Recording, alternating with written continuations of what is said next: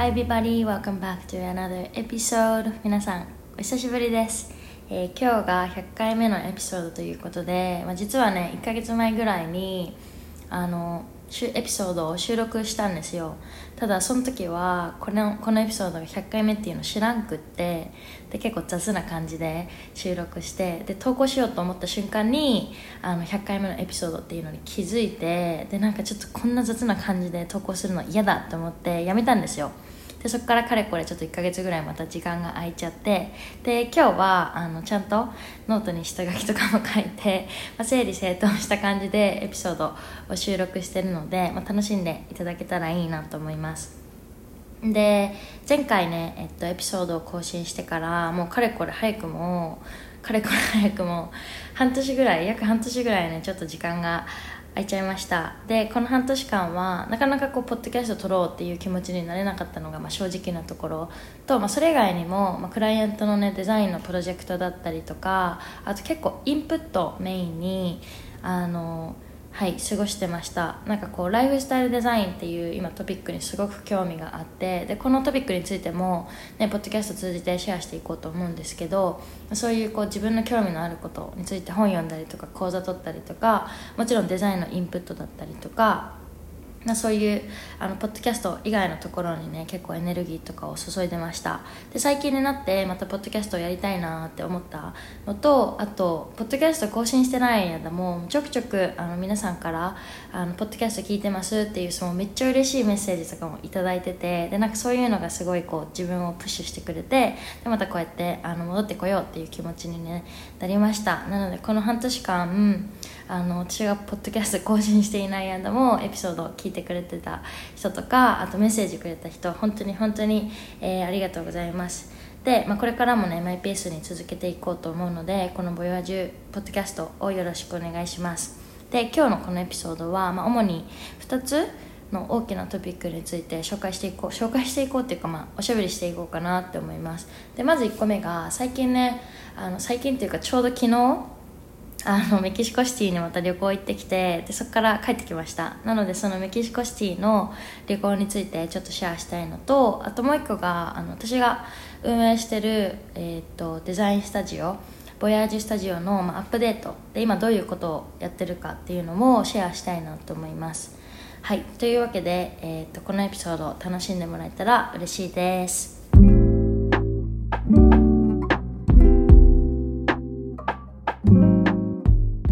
はいというわけでまずはメキシコシティの、えー旅行についてちょっとシェアしたいと思います、えー先週の1週間先週の日曜から昨日の日曜の約1週間ね、えーオーウェン私の彼の家族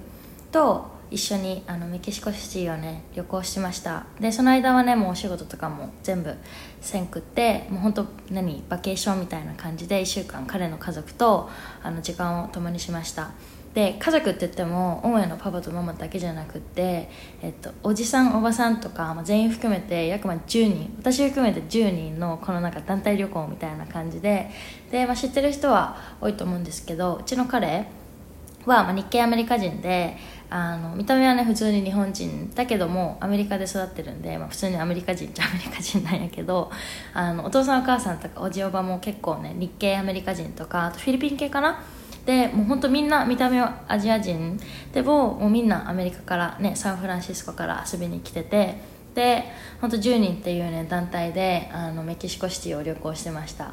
で、えーっと大家のパパとママとか、まあ、その家族に会うのは今回が2回目。で初めて会ったのは3年前にあのまだ私とオーエンがあのニューヨークにいる時にあの家族が遊びに来てて。でその時に一緒にねディナーを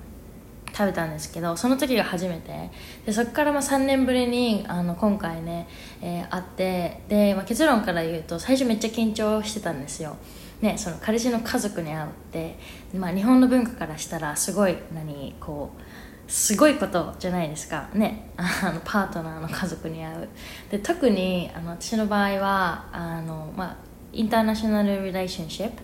まあ、国際恋愛っていうのもあってで、まあ、1回会ってはいるものの、まあ、前回会った時って本当1時間ぐらいご飯してその後すぐバイバイみたいな感じやけそんななんかこうお互いを知るみたいなのもなかったしなんかましてはおじおばねなんか8人ぐらいガッてね一気に家族が来てめっちゃ緊張してたんですよ。そう。でオーエンは今ねメキシコに来て一緒にねあのアパートで住んでるんですけど、まあ、メキシコシティにねそのバケーション行く前からずっとオーエンに「えめっちゃ緊張するんやけども」みたいな感じでねあのぼやきながらでいざ行ってみてで、まあ、昨日帰ってきたんですけど結論から言うともうめっちゃ楽しくってもうめめっちゃみんないい人たちで、ね、すごいこう楽しくってでもうすでにあの何大江の家族が恋しいみたいな なんかそんな感じになってます。でねあのやっぱりみんなあの大江の家族大江もそうだし大江の家族もそうだしみんな第一言語が英語。でなんかこう自分だけ何日本で生まれ育って日本語が母国語でで英語が第二外国語でみたいな。最初はちょっとこう何自分の英語が下手っぴって思われたらどうしようとかなんかすごいこう考えすぎちゃってた？ですけどでもなんか全然みんな優しいしなんならこう「みゆきの英語上手だね」って言ってくれたりとかもう本当にめちゃめちゃいい人すぎてもうねあのバイバイする時すごい泣きそうになりました。で、まあ、そんな大家の家族とは次会うのはクリスマスかな。クリスマスにあの大家と一緒にあのサンフランシスコ、まあ、大家の出身のところかな？出身地に、えーと、ニューイヤーズとクリスマス、えー、クリスマスとお正月行く予定なので、まあ、その時に会えるっちゃ会えるんですけどもう本当にこう楽しい時間をね過ごせてよかったって思います。でメキシコシティは今私が住んでるプライから、まあ、飛行機で約2時間ぐらいかな。ですごい歴史もあるし、ね、建物もすごいこうヨーロッパ風な建物が見られたりとかすごいカルチャーがリッチなんかすごい食べ物も美味しいし、ね、音楽とかそういうこう建築物とかあとミュージアムとかもすごいいっぱいある。で私がすごいこうメキシコシティの好きなところが、まあ、カフェとかご飯が美味しいっていうのもそうなんですけどこうブティークショップみたいな日本で日本語で言うセレクトショップみたいな感じかな。なんかさこう可愛い雑貨とか洋服みたいなのがこうセレクトしてあってちっちゃいお店で販売してるみたいな。なんかそういうブティークみたいなお店がめちゃめちゃあるんですよ。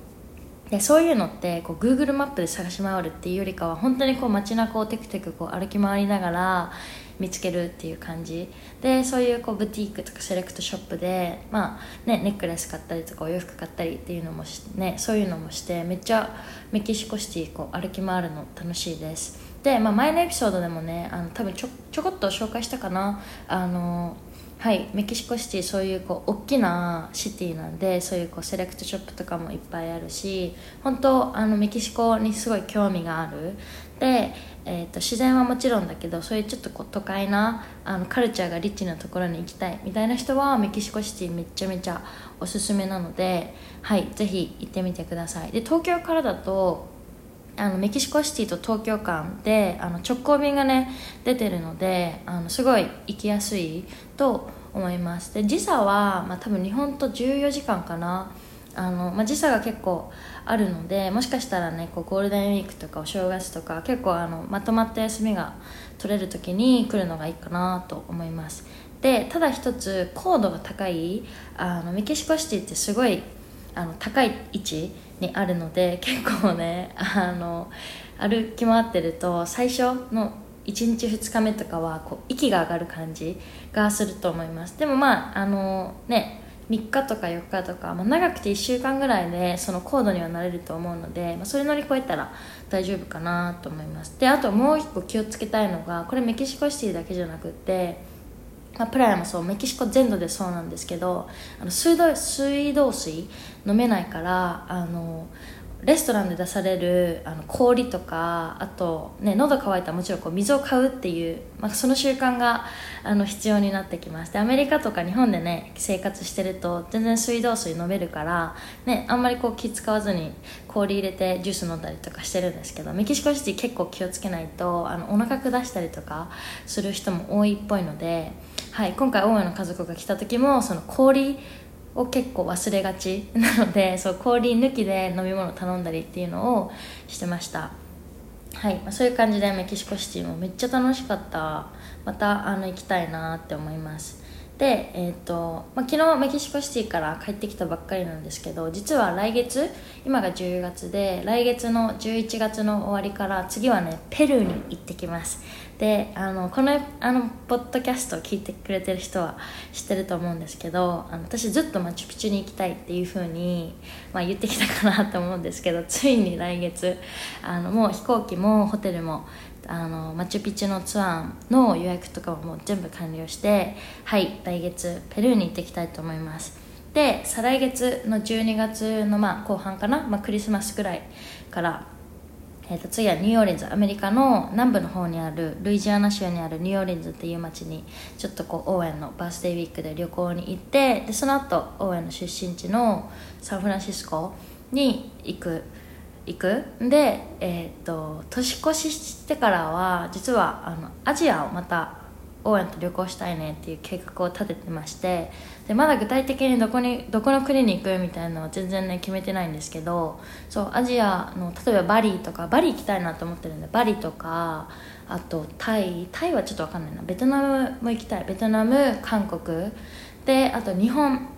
もうちょっと一時帰国できたらいいなと思うのでなんかそのアジア旅行みたいなのも計画しています。で今はねもうメキシコに住んでもうちょっとで1年ぐらい経つんですけど一旦メキシコを半年ぐらい離れてまたここちょっとこう移動が重なるんですけど旅行するはいあのシーズンになってくるかなと思います。すごい楽しみです。でえー、っとベトナムはね行ったことあるんですけどあのバリインドネシアジャカルタとバリ行きたいなと思ってるんですけどインドネシアまだ行ったことないのでもしなんかこう特にバリとか日本人めっちゃね観光で行く人多いと思うんですけどおすすめのレストランとかスポットとかなんかそういうのがあればぜひぜひ教えてください。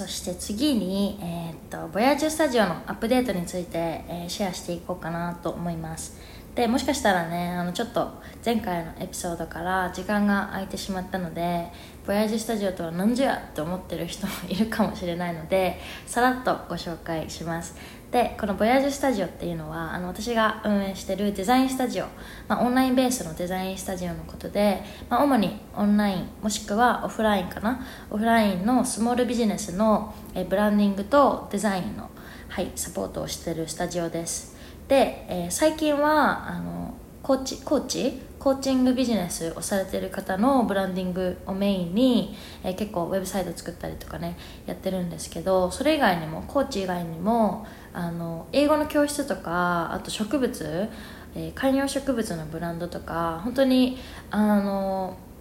ねオフラインオンラインこう業種を問わずっていうのかな。なんかいろんなビジネスの立ち上げのサポートだったりとかブランドのサポートをさせていただいてでいつも思うのはもう毎回毎回新しいこうプロジェクトを始めるためにあの同じコーチングっていう業界だったとしても、ね、一人一人コーチの魅力だったりとか特徴だったりとかそういうユニークなところってやっぱり違ってくるから全く違うデザインだったりとかウェブサイトっていうのが出来上がる。でそれってすごいこう私にとってやりがいがあることででめっちゃ、ね、デザインしてて楽しいし本当にこのブランディングとかもデザインっていうお仕事がなんか転職だなっていうふうに感じてます。で、まあ、それにプラスしてあのそうこうやってね場所を問わず、ね、こうフリーランスとしてあの活動しててで、ね、あちこちこう旅行行ったりとか自分でスケジュール決めれるっていうこのライフスタイル自体にもすごいこう本当最近ありがたいなって思いながらあの仕事をしてます。でこうやってね一緒に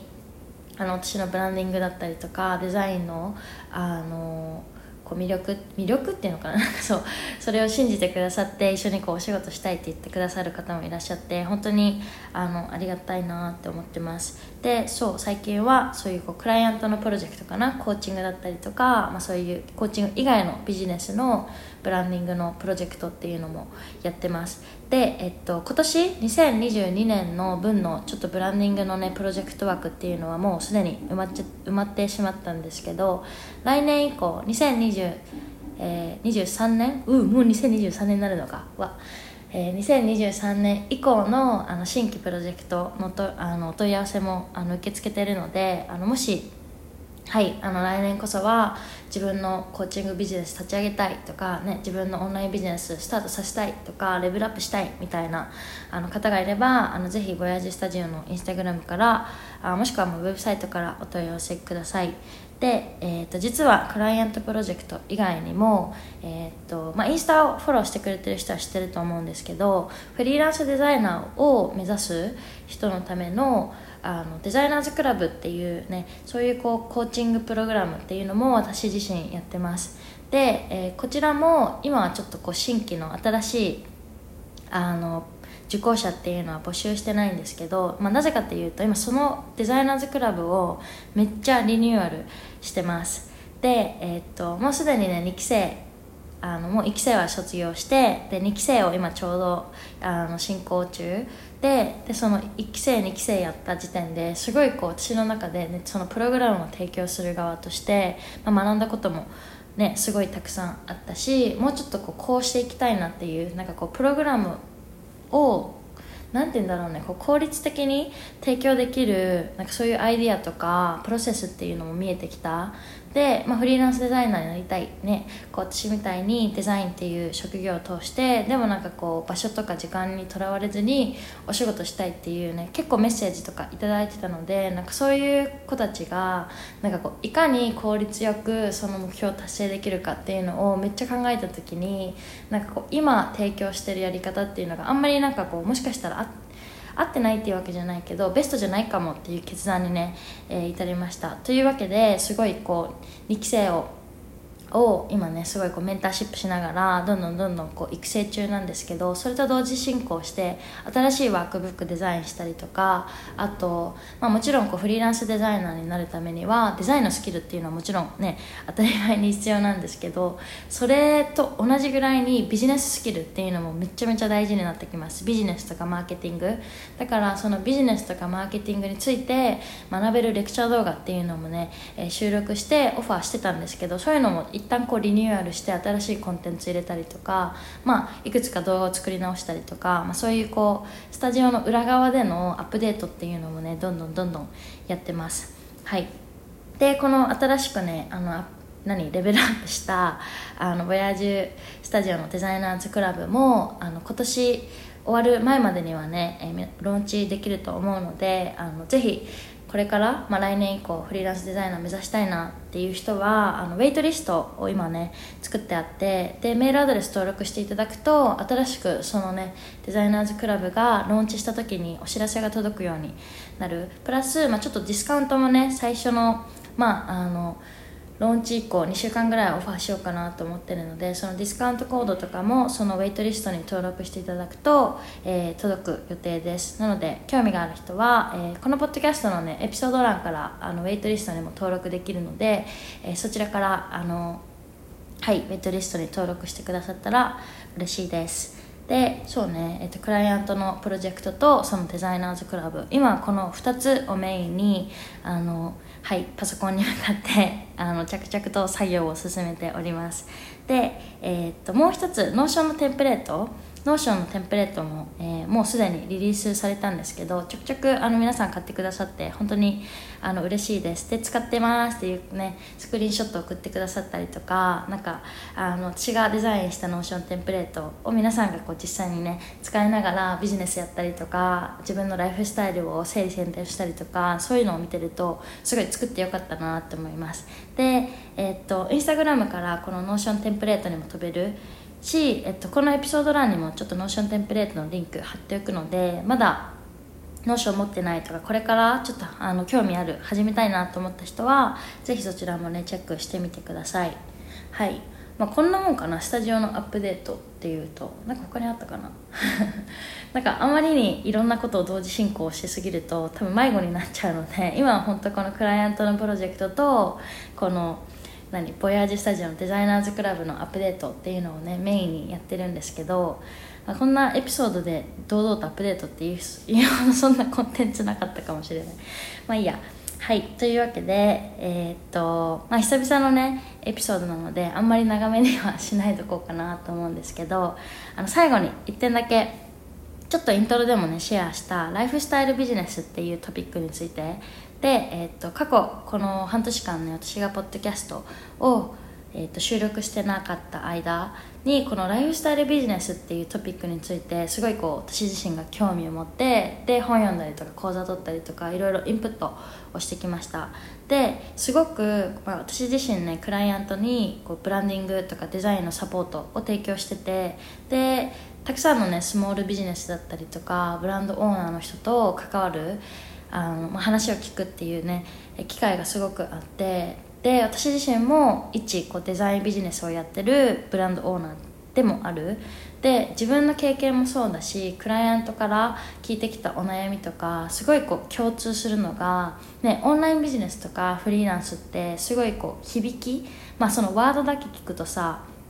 すごいこう自由にお仕事ができるとか、ね、旅をしながらお仕事できるこういいイメージ持つ人多いのかなと思います。でも実際始めたてとかね、えー、実際にオンラインビジネスっていうのを始めてみると意外とやることが多すぎて例えばその自分のね例えばじゃあコーチングビジネスを始めるってなった時にあのクライアントを見つけるっていうのもそうだし見つけるためにはまずマーケティングをして、ね、ソーシャルメディアをあの発信したりとかだけコンテンツ制作作ったりとかあとクライアントを獲得するためにウェブサイト作ったりとかもしくは実際にこうコーチングを提供するっていうねあの一番大事なタスクなんかそういう結構もうやることがめちゃめちゃあるんですよ。でそういうやることタスクに追われてしまってなかなかこう自分の人生ライフスタイルを楽しめないっていう人がもう本当にめちゃめちゃ多くってで私自身もそういうフェーズがありました。でいまだにもう私フリーランスになって3年目なんですけどいまだにこのなんかこうやることが多すぎてこう自由時間が取れないとかせっかくこう何自由に時間を使えるはずなのに仕事漬けになっちゃうみたいななんか結構負のサイクルに陥ってしまうっていう人まあ、そういうオーナーがね多いんじゃないかなと思います。こういう悩みを抱えてる人って多いんじゃないかなと思います。で私がその興味を持ったライフスタイルビジネスっていうのはビジネスに振り回されるライフスタイルではなくて自分のこういう風に生きたいっていうライフスタイルをベースにビジネスを作っていくっていうコンセプトのそう、まあ、それがまあライフスタイルビジネスで私が本当にこう達成したいし、まあ、クライアントに達成してほしいのは、ね、ただただこう収入源が得られるビジネスを立ち上げるんじゃなくてそのクライアント私のクライアントあの自分の理想のライフスタイルに沿ってビジネスをこう動かしていくとか作っていくそのサポートをねしたいなと思ったので、ね、あのデザインだけじゃなくてそういうこうブランドとかビジネスの在り方っていうのからこう見直していく必要がある。でそういうの考えてるのってめっちゃ楽しいし、まあ、これみんなでできることじゃないなと思うんですよ。本当にねたくさん学ばないといけないことがあるし積極的にそのなんかいろんなツールを使って自分のビジネスを効率的にこう動かしていくっていう必要もあるので本当にこうデザインだけじゃなくて、ね、あのそういうツールを使いこなすスキルだったりとかあのブランドの、まあ、本当整理整頓とかこう構造から考えていくなんかそういうなんかめっちゃ大きなプロジェクトになるわけですよ。なのでなんか私の場合こうブランディングのプロジェクトっていうんですけど2週間とか3週間でできるものではなくって本当にねあのめちゃめちゃ早くて4週間。でも最低でも平均平均でも多分6週間から8週間ぐらいかかる。でもそれぐらい時間をかけてあのブランドとかビジネスを作っていくことによってこうビジネスに振り回されないライフスタイルっていうのを送っていくことができる。で、まあ、あの来年以降、まあ、今のプロジェクトはもちろんそうなんですけど来年以降もこのライフスタイルビジネスっていうのをベースにあのブランディングのサポートだったりとかあと今作ってるボヤージュスタジオのデザイナーズクラブもそう。あのデザイナーってすごいこう忙しいお仕事としてイメージがあると思うんですけど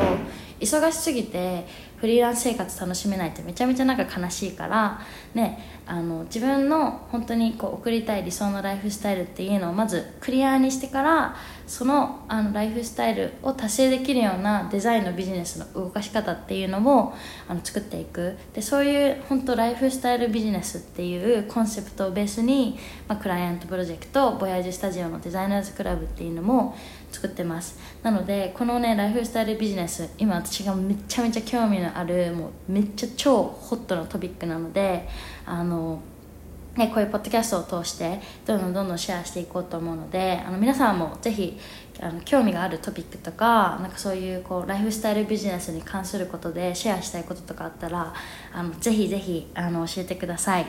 はい。というわけで、まあ、100回目のエピソードあのちょっとこうキャッチアップみたいな感じで今私の興味のあることとか、まあ、今後の予定っていうのをねさらっとシェアしました。で、えっと、今後のねエピソードに関してはどんどんどんどんコラボレーションのエピソードとかもね考えてます。あの私がこれまでに一緒にお仕事をしてきたクライアントをちょっとこうゲストにね招待してでオンラインビジネスとかフリーランスとかそれこそそういうライフスタイルビジネスとかそういうなんかこうホットなトピックについておしゃべりできたらいいなと思うのであのポッドキャスト出演したいですっていう人はもちろん、あのこの人呼んでくださいみたいなそういうこうリクエストとかもあればそれもぜひ